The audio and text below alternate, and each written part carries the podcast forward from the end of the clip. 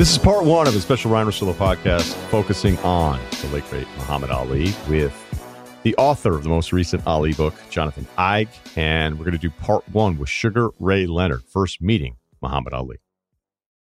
It's the Ryen Russillo podcast presented by FanDuel. The road to the NBA Finals starts now, and FanDuel is the best place to get in on the action. Right now, you can check out the new and improved Quick Bets, which are back and better than ever for the NBA playoffs and FanDuel. Find what you're looking for faster and easier with more props right at your fingertips. You can check out live bets like three minute markets and exclusive live bets like quarter player props, player assist combos, and more. So download the app today and bet with FanDuel, official partner of the NBA. The Ringer is committed to responsible gaming, so please visit rg-help.com to learn more about the resources and helplines available and listen to the end of the episode for additional details. Must be 21 and older. 18 plus in DC and present in select states. Gambling problem? Call 1 800 Gambler or visit rg help.com. This episode is brought to you by Hotels.com. When I went on my last holiday to Cape Town, it was amazing. My friends were there, the weather was phenomenal, and most importantly, the food was fantastic. But one thing I struggled with was finding the right places to stay. You know, all I want is a great bed, a fantastic shower, and breakfast that doesn't end at 8 a.m. I'm on holiday, I'm still sleeping. I also like ease, and the Hotels.com app easily helps me to find a perfect hotel for every trip. Whether you're looking for a family friendly getaway or a relaxing spa weekend, on the Hotels.com app, you can compare up to five hotels side by side. Now, why would you want to do that? So you can see prices, amenities, and star ratings. And best of all, you don't have to switch back and forth between options. See? Ease. So start planning your next getaway and find your perfect somewhere in the Hotels.com app today.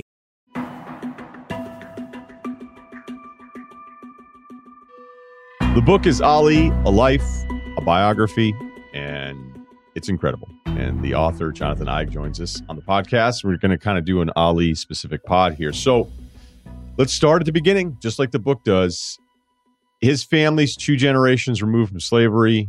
We know there's some history that none of us really knew about, even he didn't know about, about his own grandparents. He has a father who's abusive but talented they weren't a destitute family by any means uh, in their neighborhood in Louisville. It was it was a family that was probably doing better than some others. But I think the the foundation of who Ali became as a person. How did he develop this kind of unapologetic personality, this non-compromising personality at such a young age? That's really one of the central questions to understanding Ali. And I think it, it goes to understanding American history. You know, when I interviewed Dick Gregory for this book, he said to me, your book's not going to be worth a damn if you can't explain what made a kid from the Jim Crow South, same age as Emmett Till, think that he could talk back to white people and get away with it. Think that he could call himself the greatest when everybody around him was telling him he was a second class citizen. You got to be able to understand that. What made Ali capable of that? And it's a really difficult question. I mean, it's really complicated. Part of it is that he grows up in not the deep South. Louisville thinks of itself as more progressive there are some opportunities um, that wouldn't be available to him anywhere else.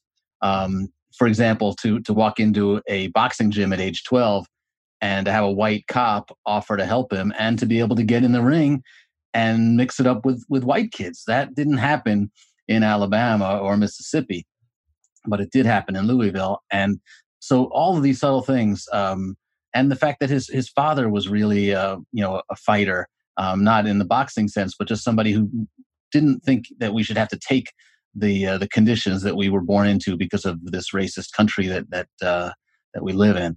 So Ali has all of these influences swirling around him, and then he and then he finds out about the Nation of Islam uh, at, when he's uh, when he's 13, 14 years old, and that really has a huge impact too. So you can't pin it on any one thing, but it's it's so complicated that I, it's beautiful, really. I have always thought in in going back and you know starting whatever readings going all the way back to high school um, that no matter who you were, even if you're having a hard time as a white person today in the country, being like, all right, why why are we talking about race every single day? All right, and you know maybe there's a point, but if you're Muhammad Ali at that time, Cassius Clay, and you go to Rome, win the gold medal, you're treated like a hero, and then you come back home and you're like, wait, like I'm going to get treated like shit again. And then the first time you pick up any literature on the Nation of Islam and you start hearing for the first time in your life black people talking about other black people in a positive way and asking questions how impressionable Ali must have been at that time. Like anybody that would go, I can't believe he went Nation of Islam. I can't believe he has these beliefs. I can't believe he went down that road. I don't know why anybody could be dismissive, at least, of the idea of a young person at that time looking at his surroundings, asking a lot of questions, and wondering why things were the way they were. Yeah, no, I totally agree with you. And remember what it felt like to be 18 and to want to challenge authority every chance you got. And to, to go over there and win the gold medal. Cassius Clay has presented the coveted gold medal for his tremendous victory in the light heavyweight division of the Olympic Boxing Championships. A magnificent conclusion to the 1960 Rome Olympics. Come back, be treated like a second class citizen. And here, Elijah Muhammad and here, Malcolm X saying we don't have to do it the way they want us to. We don't even have to do it the way Martin Luther King wants us to. We can fight on our own terms. And, and that really appeals, I think, also to the, the same um, sense that makes Ali love boxing. You know, we can do it on our own. We don't have to be a part of a team. We don't have to play by anybody's rules. We can make our own rules.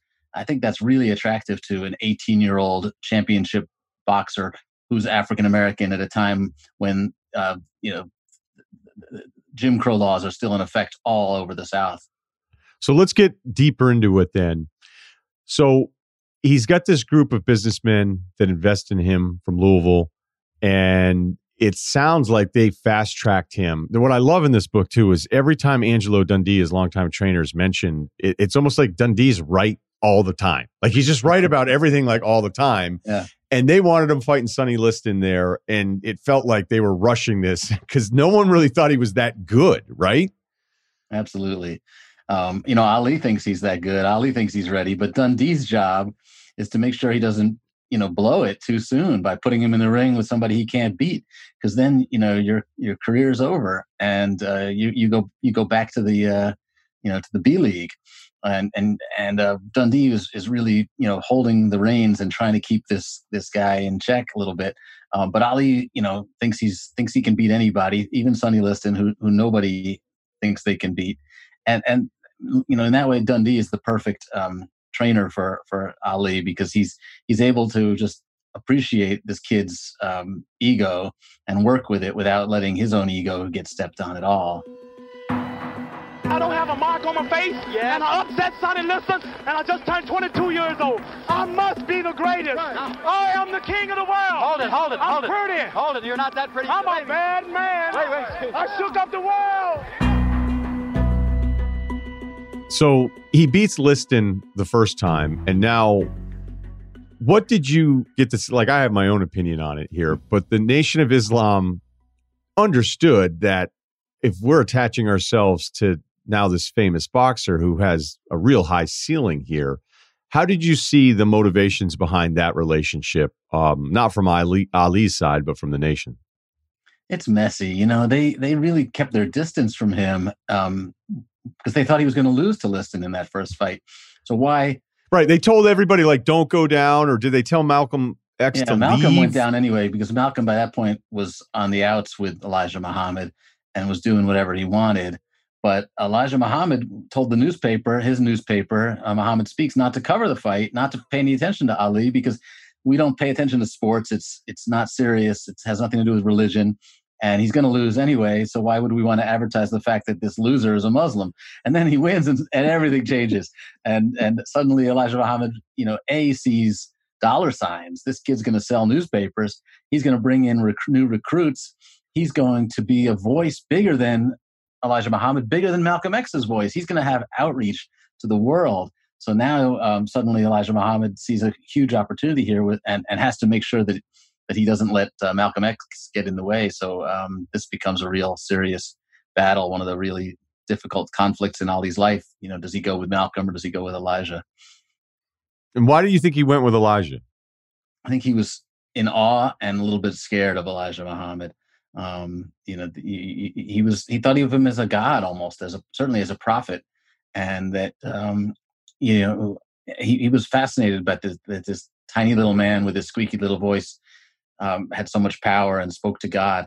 And um, it was, but he loved Malcolm too. I think. I think in a way he was probably afraid of what would happen if he if he broke with Elijah Muhammad. And then he saw what happened to Malcolm um, soon after. Malcolm was assassinated, and most people felt like um, the Nation of Islam had had some direct role to play in that, and uh, that seemed to confirm all of Ali's fears. The second Liston fight. For the heavyweight championship of the world.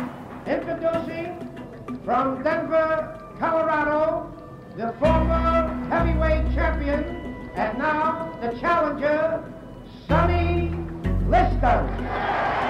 His opponent from Louisville, Kentucky, the heavyweight champion of the world, Muhammad Ali.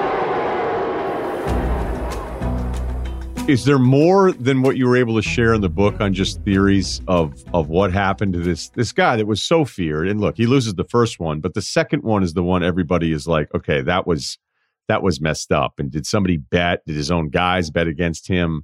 What were you able to uncover in that, which so many people have said is a dive? Although I've seen Ali break down the film of it. From the time the punch started to the where it landed, it was four one hundredths of a second, which is an eye blink, like a camera flash. That's four 400 a second. Now, the minute I hit Sonny Liston, all of those people blinked at that moment. That's why they didn't see the And if you go like frame by frame, you see this like magical punch that actually does take him out. But it just depends. I mean, I've been hearing about it since I was a kid, so yeah, I love I that know part. If we're ever going to know. I, I, there was a punch. Didn't look like a knockout punch to me at all. And Sonny Liston could take a punch. Sonny Liston had take, you know, had taken plenty of much tougher punches than that. Um, it looks to me like he's flopping down there you know, even the way he's rolling around on the mat just looks like bad acting. Um, so I think he, he he he threw that fight, but that's just my gut. I was never able to prove it. The best um, evidence I found was an interview that never aired, uh, TV interview with um, with Liston's wife, where she said um, he had diarrhea and he just he just gave had no had once once he got in the ring, he was like, I got to get this over with as fast as I can a new theory in, in, yeah not as sexy as the nation of islam assassins or the uh, mafia assassins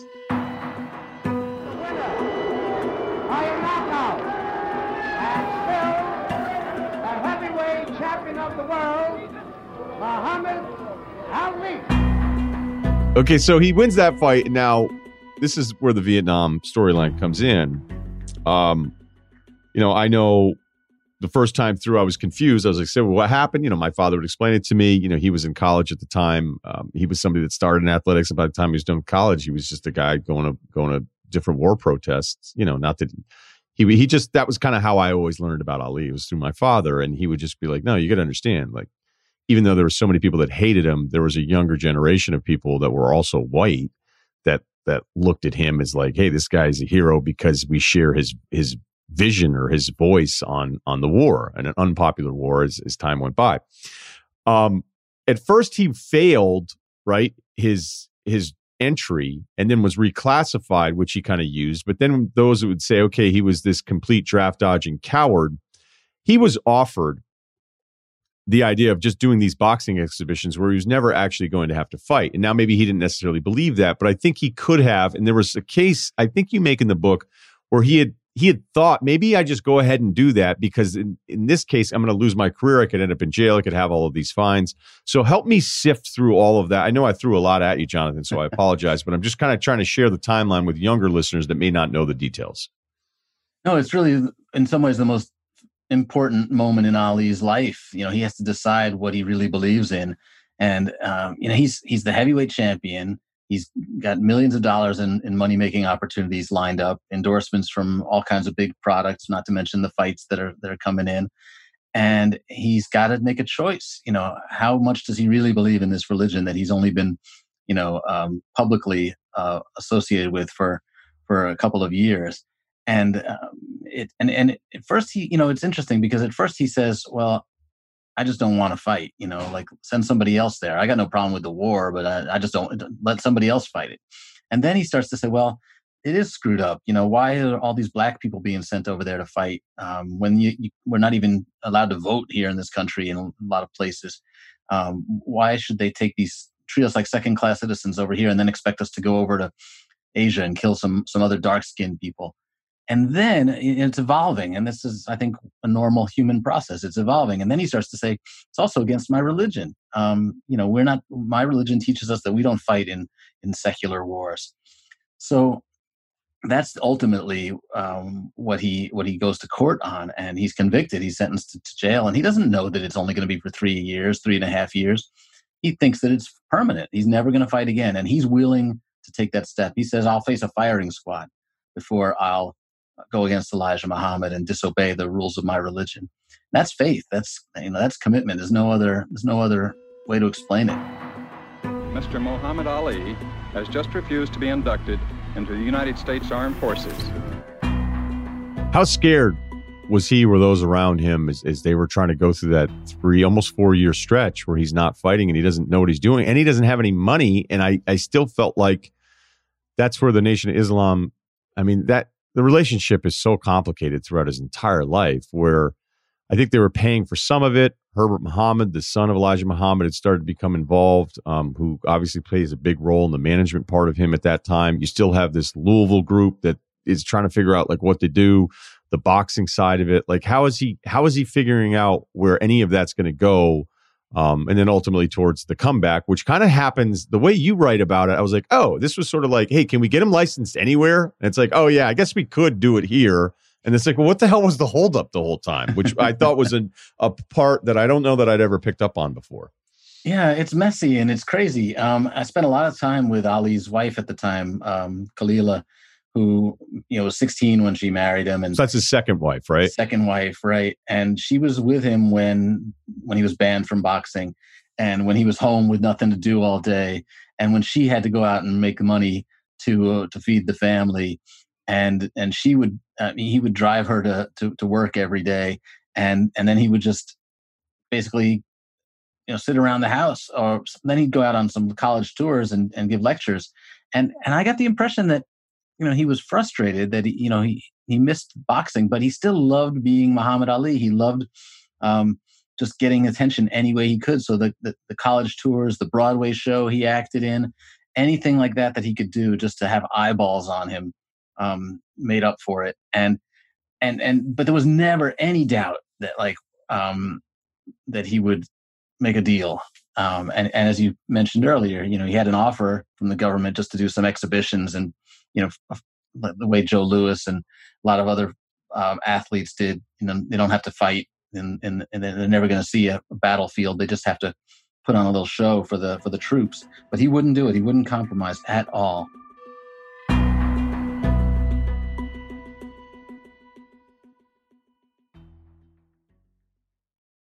This episode is brought to you by Arby's. You know what I hate? Hate is after lunch, there's all this time before dinner. I hate it. So I'm always like, do I do this? It's like you should. Gain season, throw in a little something extra, an appetizer that just starts hours before dinner. It just gets so frustrating when there aren't great options. That's where Arby's new two for $5 chicken wraps come in. Available in your choice of ranch, barbecue, and honey mustard. They're perfect for that afternoon snack attack or as an add on to your meal. Food Buddies. Arby's two for $5 chicken wraps are here for a limited time at participating locations. Visit an Arby's near you or order ahead on the Arby's app.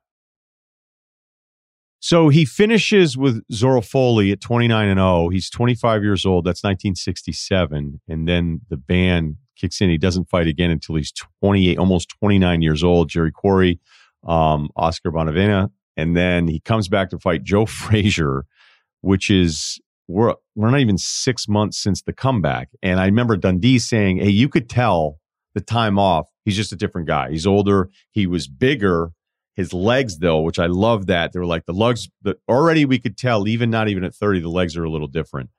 I didn't know this. And I remember reading Tyson's book where he was very revealing. I don't know if you read the Sloman Tyson book where I mean, that gets weird. Like I knew Tyson was kind of a mess at times, but like when he was in Japan, he would just start having sex with housekeepers who were kind of like, what's going on? And then he would just keep saying, he's admitting all this in the book that he would give them money and then they'd come back with like more housekeepers. And he was like, it didn't matter how old they were or what the deal was. He's like, that's how messed up I was. Ali was a fan of the females, but what can you tell us about the story the day of the? This is his first fight against Frazier. He's 20, what, uh, 31 and 0 at this point, and yet he's screwing around. Yeah, he had um, you know, real issues with this, and and it was all his life. Um, you know, he he he. I think that he he loved attention so much, and he loved pleasing people that he saw this as like his mission in life was to was just to have sex with as many people as he could. And and one of the one of his friends told me this story where they they went to a hotel room um, in L.A. and there was there were you know 10 beautiful women in the lobby waiting for ali and they were all you know giving him you know handing him his number and he gets they go upstairs and they check in their bags and the, the his pal goes downstairs um, to talk to some of the girls and comes back up and ali's in bed with the chambermaid with the with the cleaning lady from the from the hotel room and he says ali there's there's 10 like playboy models down in the in the lobby why are you making love to this woman and uh, ali looks up and says well she's going to appreciate it more and she's never going to forget this. And like that's that's Ali. Like it's just it, it, was just you can't explain the guy, and and you and and you could argue that maybe you know fighter right before big fight has nerves and and having having sex is a way to like distract himself or you know ease some of the pressure. I don't think Ali even thought about it. I was just like, I think it was just if it's available, he's he's ready. Well, I mean, here here we are, the Frazier fight. He's still probably not ready. Dundee didn't want to do it. He's like, we need a few more fights, and this is something that would happen later in his career. The rapid nature with his scheduling was ridiculous, which leads to some of the other stuff that we're going to get to. But his wife is with someone else, like with some of the entourage in another room. She's like, "Where's Ali? Where's Ali?" She calls him to the other room. A woman answers. She marches down there, barges in, grabs a steak knife, and it was a woman Ali had found off the street and paid $40. And we're talking hours before he has to be at the arena fight Joe Frazier for the first fight. Yeah. In the Ken Norton fight, he ends up with like two women hours before that fight. And you just reading it going, I mean, I guess you've already answered it, but it was just another one of those deals where I didn't need a ton of reminders how different I was from Muhammad Ali, but I, you know, that was that was part of it as well. Uh, let's stay on the Frazier thing though, because this is another part of the book that doesn't do Ali any favors we all know that Ali would argue, "Hey, I'm promoting the fight. I'm promoting the fight. I'm going to call people out. I'm going to be nasty about all these different things." But when Ali wasn't boxing, Frazier was his friend, and Frazier, you have this incredible moment in the book where Frazier's driving him around. Ali's kind of joking about, "Hey, can I come work for you? I need a hundred bucks and all this kind of stuff." And then as soon as the fight is on, it's going to be a thriller and a chiller and a killer when I get the gorilla in Manila. All the derogatory terms, the nastiness, where Frazier was like, "What?" Like Frazier took it so personally but the way Ali treated him, it's hard to just say, hey, Ali was simply doing it for interest because it got so nasty and really kind of the way he called out Frazier is kind of unacceptable. Well, number one, he's too ugly to be the world heavyweight champion. Joe Frazier. Joe Frazier is so ugly, his face should be donated to the Bureau of Wildlife. Man's too slow. Man's too ugly. Man can't think. He's a geechee. There he is, Joe Frazier. Yeah, and I think that you could say I was just putting on a show to sell tickets, but um, when you're calling somebody an Uncle Tom, um, that that that goes deep, especially when you're somebody like Frazier, who's poor, who's from the, you know, from a sharecropping family. Um, you know, that that hurts. And you start calling somebody a gorilla, using these racist terms. Um, you, you, can't take that back. You can't just uh, wipe it away and say, "Oh, he was just selling tickets." And and it really hurt Frazier. And Frazier thought they were friends. You know, um, why would you do this to me when you know that you and I were friends? Um, and and I don't think there's any way to explain it or forgive it. I think that you know Ali had a dark side, and one of his friends said to me, you know, psychoanalyzing, said, I think it's because Ali felt insecure that he was a middle class black kid. You know, he he came from a family that had, you know, a car and he had a brand new bike and they had a dog. Um, he went to summer camp. Um, you know, and and and he felt like he lacked the street cred that Frazier and Norton and some of these other guys had. Um, and that as a result of that, he he he compensated by calling them Uncle Toms because he was afraid that he'd be the one who was called, you know, bourgeois, middle class black guy. Yeah, that's a really interesting way of putting it because I, I don't know that I don't know that I've ever heard it described that way. Uh, I think the turn for him because at this point it's probably the peak anti Ali movement because now he's lost to Frazier, which I'm sure everyone that hated Ali was thrilled about. And you know, America hates a loser. But then as you start to kind of go, all right, so how is he going to salvage the career?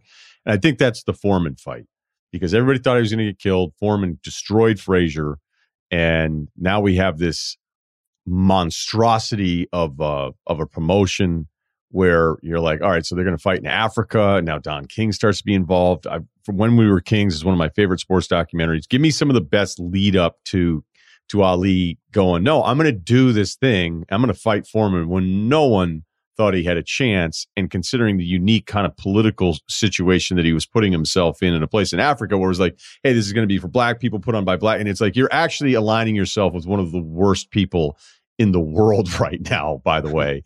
Um, but go ahead. Like, like let let let's see the fight. Yeah, it's another one of those great uh, Ali contradictions. And he's he's fighting for black pride, but he's doing it on the uh, the paycheck of this one of the worst African dictators, a man who literally like chops off the heads of his own people if they if they show any signs of dissent.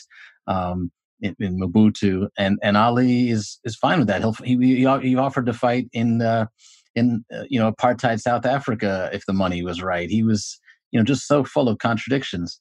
Uh, by the way, did did Mobutu ask to fight Ali for a half a million dollars? Like he wanted to actually fight Ali, correct? I don't remember that. I I, I know you know Idi Amin also like. Oh, Idi Amin wanted to fight him. Was, can you tell him. me that story quick?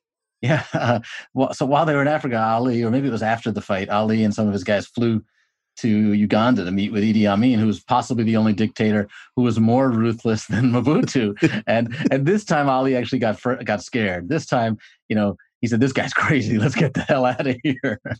uh, and I guess Amin wanted, Idi Amin wanted to get in the ring with him. Um, and and Ali said, "No way! Like if I beat him, I, I could be killed. If I if I don't beat him, I, I could be killed. I get let's let's just let's run. Basically, like head for the door." All right, so he he beats Foreman, and there's two great stories out of this. We we've all heard the different versions of events on Foreman.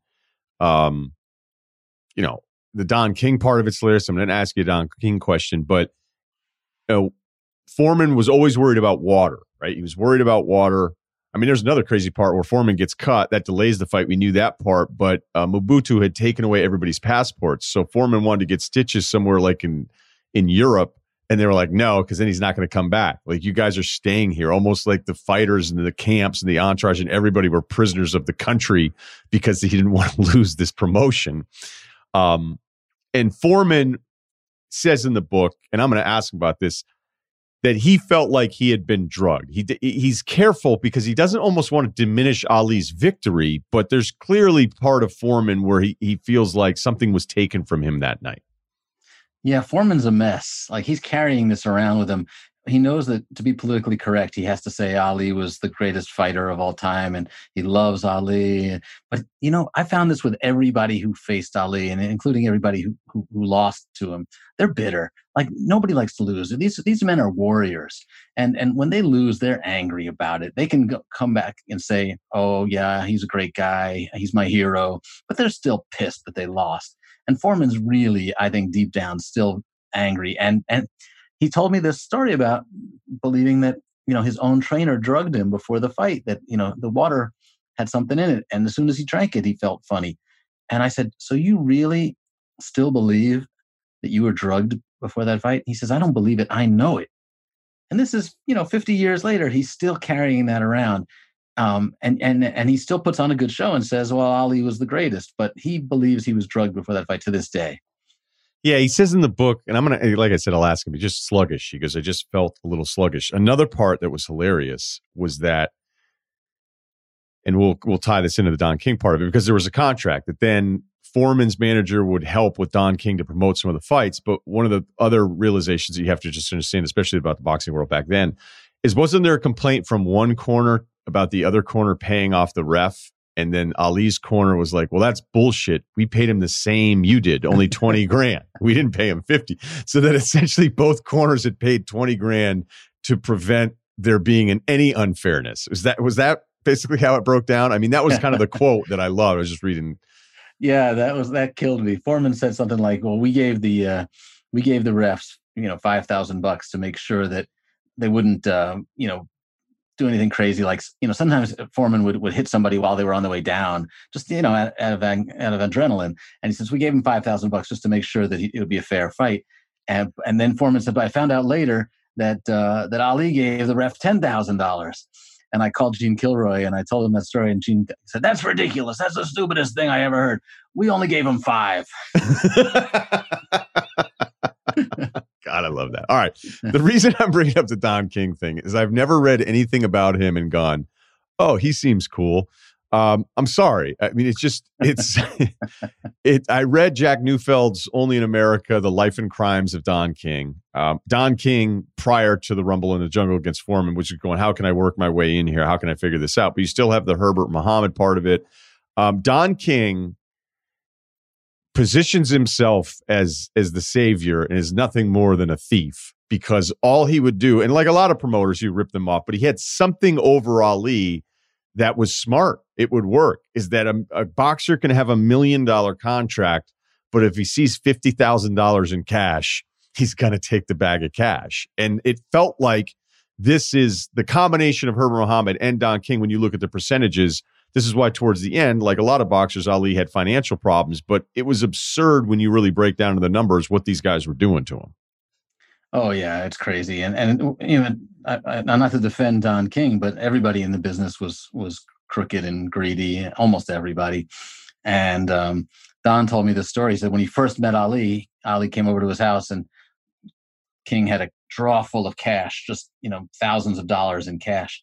And he said to Ali, um, this is their introduction. This is like how he's he's um, indoctrinating him. He says, um, you can stick your hand in the drawer of cash, but it's like the crane game in the bar. You know, you get to go down once, you get to clamp your hand around the cash once, and whatever you pull up, you get to keep one time. That's it. You only get one time.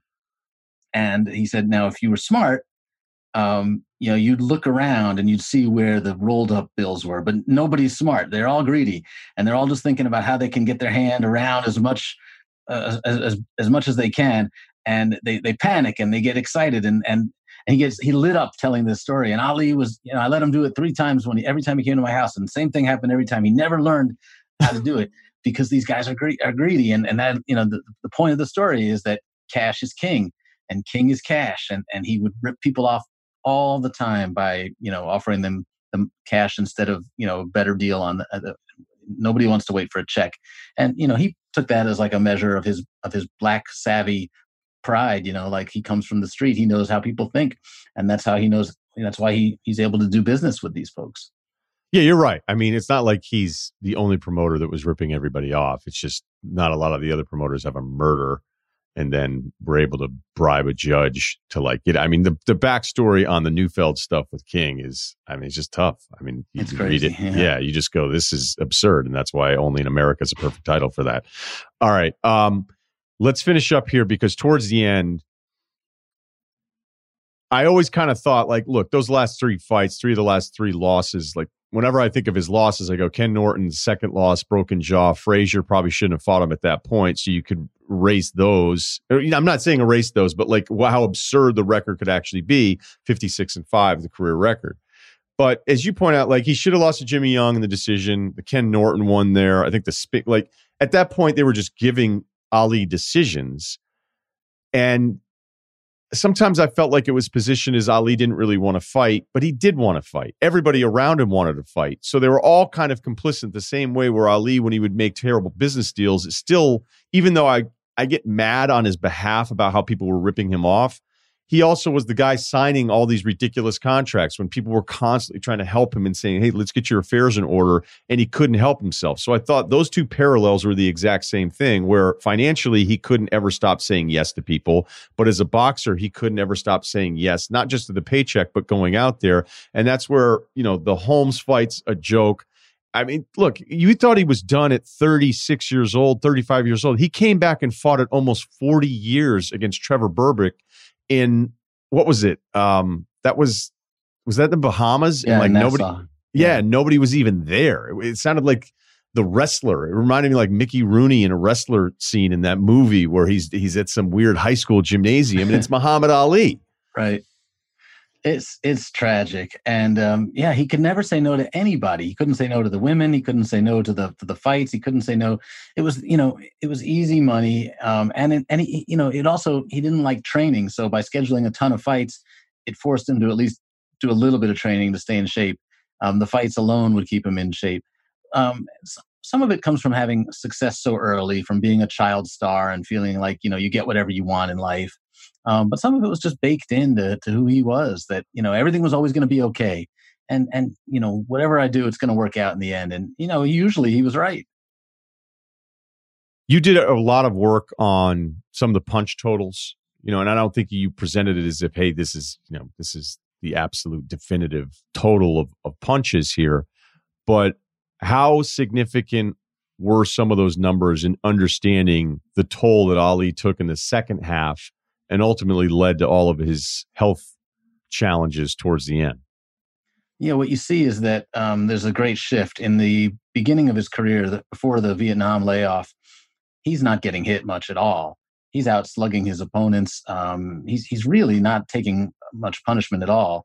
And and then by the the last third of his career, he's getting out hit dramatically and he's learning to win these fights by absorbing punishment, letting the guys get tired, and then winning um, on points or um, you know coming back and winning those late rounds to to steal the fights. And and that's that takes a brutal toll. And and he absorbs all of this punishment. Not only that, but you know you can not only count the punches, which we did. I worked with CompuBox to count every punch, um, but you can also see how it's affecting his his cognitive abilities because we measured his speaking ability fight by fight and you can see with each fight how it affects his his his ability just to form words. You were counting syllables right? Per se it was pretty crazy how you did that. yeah that. it's something they do to to look for signs of alzheimer's in in folks. They they they measure their speaking rate just syllables per second. And with ali you could see how after these fights even in you know in age 30 even after the f- very first frazier fight you can see that his um speaking ability begins to fall off. And it, he loses like something like 26% of his speaking uh, speed um, between age 30 and age 40 and, and you really shouldn't be losing any at that age normally I heard a line as we finish up here. Um, that was a good line. It was from a few people have thrown this around, so I don't know who owns the line, but it was America only liked Ali once he couldn't talk. and I went, I get the history, even though I can only do, you know, research on it. But I think that's such an inaccurate and dismissive line. Like it's a good line to kind of get your point across, but I think it would rule out what made him so special is that some somehow most people came around to the idea of of getting enjoyment, enjoying who Muhammad Ali became. And maybe you were late to it, maybe you were early, but eventually I think it had way more to do with people kind of coming around to his side of thinking or seeing something in him that they never had in themselves. Yeah, and I mean, there's a level of truth to that line because for some people who who um, maybe were hardened racists, they they learned to love Ali when he was when he was feeble, um, when they saw him with Parkinson's and they saw him lighting the Olympic torch. But for a whole lot of other people, black and white, Ali became a figure of pride and courage and you know and and you know, commitment to your religion. Um, and and you know when he stood up and said, you know, I don't have to be what you want me to be. I don't have to say what you want me to say. I'm free. Um, that spoke not just to black people who were at the time, um, you know, fighting for civil rights. That spoke to everybody who'd ever been picked on, everybody who felt like a second-class citizen for whatever reason, and that's what made him a hero. Um, not the um, not the docility that we saw late in life when when it was easy to love him. I think he was loved for the right reasons, um, as well as for the uh, the easy ones.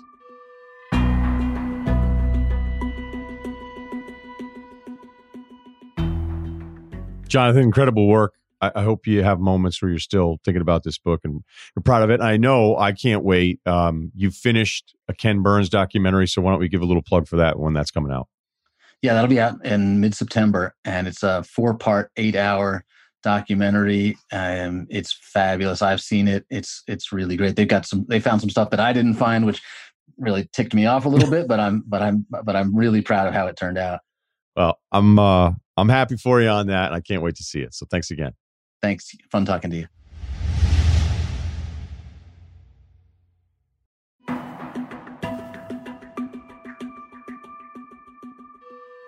The great Sugar Ray Leonard, one of the great boxers of his generation, titles in five different weight divisions, joins us now. What's going on, man? All right, how you doing, buddy? I'm good. So I'm trying to get the timelines as I was matching them up last night. Uh, you're 65 now, so you were 14 years younger than Muhammad Ali. So can you take me through your first like the first time you ever learned about him? Because i can guess you know you're probably 10 early teens. What was it like that first moment you were aware of him as a fighter? Well when i first began boxing i was like what 9 10 at number two boys club in washington d.c and uh, i mean at that time i had not really heard of muhammad ali. Um, and i actually kid hit me in the nose and i and i quit I quit for about three, four years before I came back. So I'm around 13, 14 uh, in Maryland. And my first, guys, my first kind of like idol was Joe Frazier. I used to box like Joe Frazier, you know, with left hook and everything. And then I watched, I saw all of a sudden I saw this guy, Muhammad Ali. And uh, he would just talk trash. He backed it up. He was smooth. He was cool. And I started boxing like Muhammad Ali. Uh, then I became a friend of his. And from then on out, I mean, he was my he was my idol. He was the idol for me in boxing. And in life, I should say, also in life. What was it like the first time you met him? He was bigger than life. I think the first time that I really met him was that um, I was like maybe a year from the Olympics, from 1976 Olympics. I was I was 19 years old. I vividly I vividly remember this, and they called upon me because what had happened, someone was supposed to present an award to Muhammad Ali, but he got sick or something happened. They said, "Well, this kid Ray Leonard, uh, he's going to the Olympics and he's going to be the next hot stuff." And I mean, I didn't have a big name at the time. And um, I accepted doing to uh, present him with the award. So I'm sitting there at this table. And all of a sudden, who sits beside me? Muhammad Ali. I'm hyperventilating. I'm so nervous, man. I mean, the, the greatest of all time. And he just talked. He said, hey, hey, you know, he said, you, you like sex? I said, sometimes. He said, so how, he said, so how, how long do you wait before having sex before a fight? I said, about three days. He said, you're a bad dude, man. Because it's, you know, the thing with uh, sex and, and boxing, you're supposed to stay away from it for months at a time. And it was just, I mean, it was like I was like a student and he was the professor, he was the teacher. He taught me so much. He gave me so much advice and suggestions and things of that nature always say, always sign your own checks, always do this. I mean, I, did, I didn't, again, I was young and naive. I didn't know what he was talking about, but uh, he gave me the right advice. Yeah, when I read in his book, I don't know he took his sex advice all that closely himself, based on some of the stuff that we end up finding out about in the book. Oh, we don't, we don't stretch it out. uh, yeah, you ended up in the Olympics. Like you won gold, Montreal, um, and you know, looking at the Foreman fights in 74, so that's two two years before 76. You know, you, you're starting to, I think your first amateur fight was like 72 or something like that. So what was it like? How were you following the Ali story? Because I mean, he, he refuses induction in 66. You're what, like 11 years old, 10, 11 years old. Were you paying attention to that kind of stuff? Because it's amazing to think just, you know, 10 years later, now this guy's your friend. Right. But everyone's talking about You know, everyone's talking. I didn't. I didn't really know what was going on, what was taking place, how significant it was, but they was talking about Muhammad Ali, well, Cassius Clay, Muhammad Ali, and um, I, I just, I don't know. You know, it, it was like something very spiritual. Something happened. Something transpired. Something, something came together, and it was us in a strange way, but it was us who came together because I, w- I was a shy guy. I'm still a little shy, but I was extremely shy, non confrontational. So to talk to anyone, which I spoke very little. Uh, um, Ali, I felt so, when I met Ali, when I was around Muhammad Ali, again, I didn't say much, but I, I listened to every word he said. And it was, it was like, it was like learning, you know, on the streets. By the time he's fighting Foreman, I mean, are you completely in the the Ali camp? Are you worried for him? I mean, I imagine you weren't rooting for Foreman. I when I heard when I heard he was fighting George Foreman, I cried because I saw how George was such a mammoth, a, a big guy, and when he fought, I think he fought Joe Frazier, and the way I mean, the, the destruction of, of George Foreman. He's such a big guy, strong guy. I was so afraid. I cried. I mean, I, I, again, I remember this so vividly. I cried. But when I saw the fight, I was like, yes, yes, yes. Okay, so do you remember watching the fight? Like, I mean, obviously, you said you watched it, so I don't know. Did you watch it in real time, or were you able to see it somewhere? I know that like a lot of the closed circuit stuff and how it worked was kind of complicated. I did. I did watch it and live. I mean, um, and I was just, I screamed my heart out. I mean, because he just he did the impossible. That's what it, he did the impossible. Yeah, really it really is to be able to talk about somebody that I mean everybody was doubting him. I mean, and, and I can only go back and read about it and then talk to my father about it, who was like, You don't understand. Because after what Foreman did to Frazier, right. people were just telling Ali, like, you're nuts. Like, you can't do this. You can't do this. And then all the circumstances, all these things have changed. Did you ever think of, well, I guess at that point, you, you know, once you become, well, your first professional fight is 77, correct? Seven, yes. So what's the transition like Olympic gold medalist. Now at this point, you're kind of like America's sweetheart. You know, like people people are like, man, here comes Sugar Ray. What was that time like for you? I, you know, I didn't want to fight. I didn't want to be a professional fighter. I, I had no intentions of being a professional fighter. So once I had that gold medal draped around my neck, heading home, um, I was going crazy, man. Because all of a sudden, once I got home, my dad went into a coma. Uh, my dad had spinal, men- spinal meningitis and tuberculosis and some other stuff. But he, they didn't think that he would live, you know, uh, a week or so. And um, we had no, naturally, we had no money. And I said, how can I help the family? I asked one of my mentors, Janks Morton. I said, Janks, how do I make fast money? He said, turn pro. I said, okay, I'll do that without any second considerations. I said I'll turn pro. I, in fact, I was not going to turn pro. I was going to go to University of Maryland, further my education, get a good job. But uh, because of my father's condition, health conditions, turning pro sounded good to me, and which I did. I, you know, I turned pro, and I did it for my father. I did it for my mother. I did it for my family. I did it for myself. Did you ever talk with you know because at that stage as you're turning pro that's when muhammad should have been done fighting yes. and then he takes those late fights uh, we've been over it you know people around him but ultimately like fighters like to fight and he certainly wanted to keep trying to find a way to get paid what was that like as you were getting started watching him at an end that should have been ended previously I, I wasn't that sharp i wasn't that i mean i was not my I was like this. I was this one dimensional. Um, and whatever whatever he said to me, in fact, I said that's the, that's what I should do. Um, he said, "Ray, if you turn pro, get Angelo Dundee. He has the right complexion and the right connection."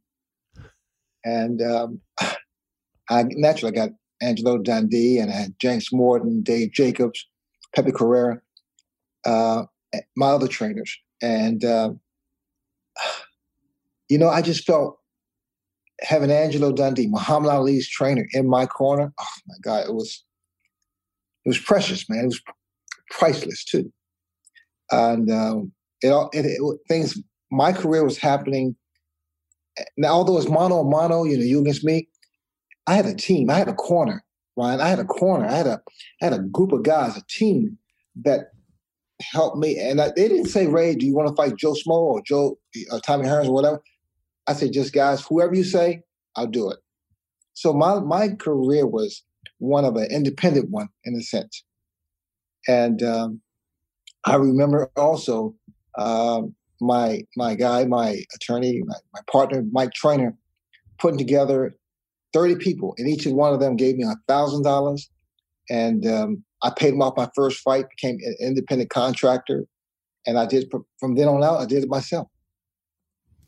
Yeah, that's an amazing story because you know you had this this group that had funded Muhammad Ali that still had a piece of him for for going on forever, and then it got switched over to kind of Herbert Muhammad, and then they were doing. But you paid everyone back, right? The loan, the first loan. How were you able to do that? My my first fight, uh, six rounder, I got I made between forty and fifty thousand dollars, which is un what that's well still somewhat unprecedented. Um, Your first fight in Maryland, you made that much. Yeah, 40, between forty and fifty thousand dollars, which again was unprecedented, and I and I paid off. Well, my trainer paid off all the guys. Okay, we're going to take a quick time out there. We're going to have part two of Sugar Ray and a little bit on him, that Hagler fight, some other stuff, and then bringing it full circle on the health concerns for a fighter later on in their career. We're going to have part two of that. But coming up on the next episode, we're going to have author Matt Taibbi on his book, Hate Inc., the media and why we are the way we are, and recruiting stories. So some bonus stuff in there, including Amar'e Stoudemire, Jermaine O'Neal, uh, Rasheed Wallace, potentially being at Georgetown with Iverson. So some really good stuff out of that and life advice. That's on the next episode.